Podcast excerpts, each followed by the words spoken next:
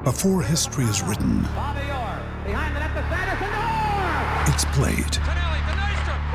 Before it's frozen in time, it's fought one shift at a time. Before it's etched in silver, it's carved in ice. What happens next will last forever.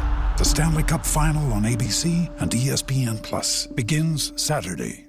Novak Djokovic sottolinea sempre quanto in questa fase della sua carriera tutto ruoti attorno ai tornei del Grande Slam e soprattutto al fatto di vincerne il più possibile. D'altronde pare il suo modo di ottenere quel riconoscimento di oggettiva grandezza assoluta che per varie ragioni non ha ottenuto in una rilevante fetta degli appassionati. Ieri a Parigi contro Casper Ruud in una finale più complessa di quanto dica il punteggio, un passo fondamentale in questo processo ha vinto infatti il suo ventitreesimo slam, più di ogni altro tennista nella storia del tennis maschile.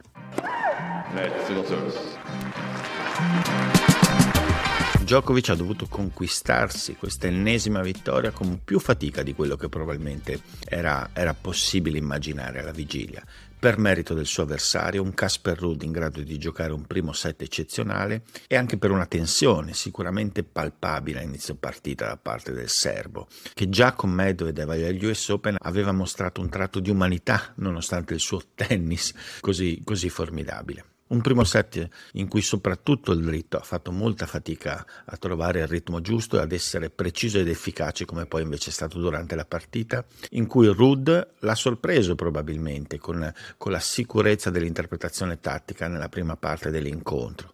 Il norvegese è stato perfetto sostanzialmente, se escludiamo la percentuale di prime in campo che è stata deficitaria nel corso più o meno di tutta la partita, per il resto nel primo parziale il suo tennis è stato impeccabile e anche anche sorprendente, soprattutto nel rendimento del rovescio lungolinea, che ha, che ha letteralmente colto impreparato Djokovic, che tante volte non si aspettava la qualità e la precisione dei cambi lungolinea durante la dinamica dello scambio. Ed è proprio questo che spesso ha messo in difficoltà il dritto di Djokovic, che in corsa è stato molto falloso. Un Rudy, insomma, che nel primo set ha fatto, ha fatto sorgere qualche, qualche dubbio a chi stava guardando la partita e probabilmente anche a Djokovic stesso. Però la grandezza di Djokovic in quel momento è stata quella di rimanere aggrappato letteralmente con le unghie alla partita, riuscire a recuperare un break di svantaggio, giocare peggio del suo avversario e nonostante questo portarlo a un tie break dove poi ha iniziato a manifestarsi quello che lo separa sostanzialmente dal 99,9% dei giocatori,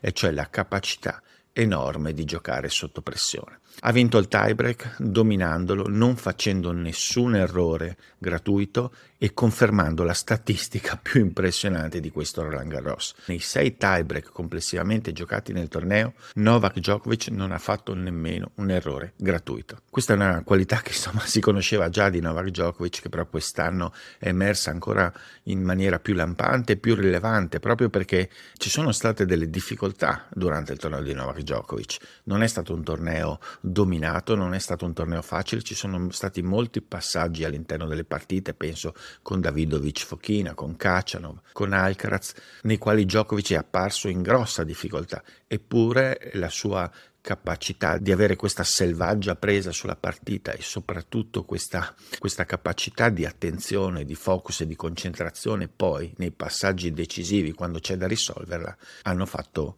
incredibilmente la differenza. Dopo quel primo set così, così, combattuto, dopo un'ora e mezza di grandissima lotta, Ruda ha evidentemente accusato il peso di quell'occasione mancata e allo stesso tempo Djokovic ha aggiunto al suo tennis anche una maggiore leggerezza. È sembrato liberarsi da questa tensione anche muscolare eh, dovuta all'importanza dell'evento, liberare il braccio, cominciare a spingere ad essere molto più preciso col dritto e l'incontro da quel momento in avanti è mutato completamente con un Djokovic che l'ha preso in mano senza esitazione, con un avversario invece che è sembrato di colpo sfiduciato, perdere la convinzione in quello che stava facendo. Il secondo e il terzo set sono invece sembrati più che altro una dimostrazione del potenziale tecnico ancora a disposizione di Djokovic nel prossimo futuro. Nel momento in cui si è liberato definitivamente dal carico di, di aspettativa che aveva su questa prestazione il suo tennis è apparso um, incontenibile anche dal punto di vista proprio dell'esplosività del suo dritto, della, della fluidità, de, della velocità con cui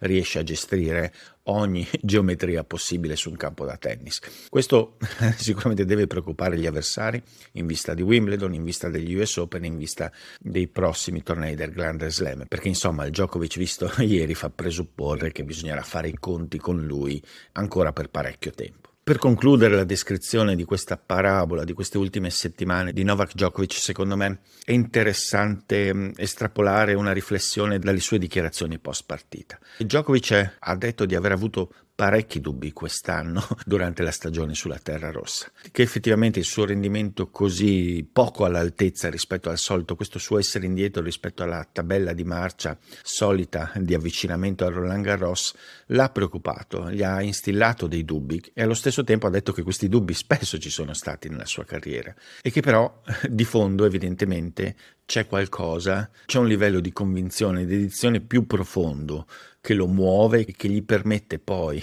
nel momento in cui più conta, secondo lui e secondo tutti, durante i tornei del Grande Slam, di trasformarsi completamente, di elevare il suo tennis, di adattarlo eh, al 3 su 5 e di renderlo assolutamente letale per gli avversari. È interessante osservare come ci siano dei dubbi eh, in campioni del genere, che ci sia un'autostima profondissima e ragionevolissima che però non sia assoluta, che sia sempre accompagnata da una parte piccola di dubbio, perché questa pseudo umiltà, insomma, probabilmente è la chiave per mantenere l'attenzione, quel fuoco interiore, quella voglia continua di migliorare, di progredire giorno per giorno all'interno degli anni che poi riesce a fare la differenza in questi tornei così importanti.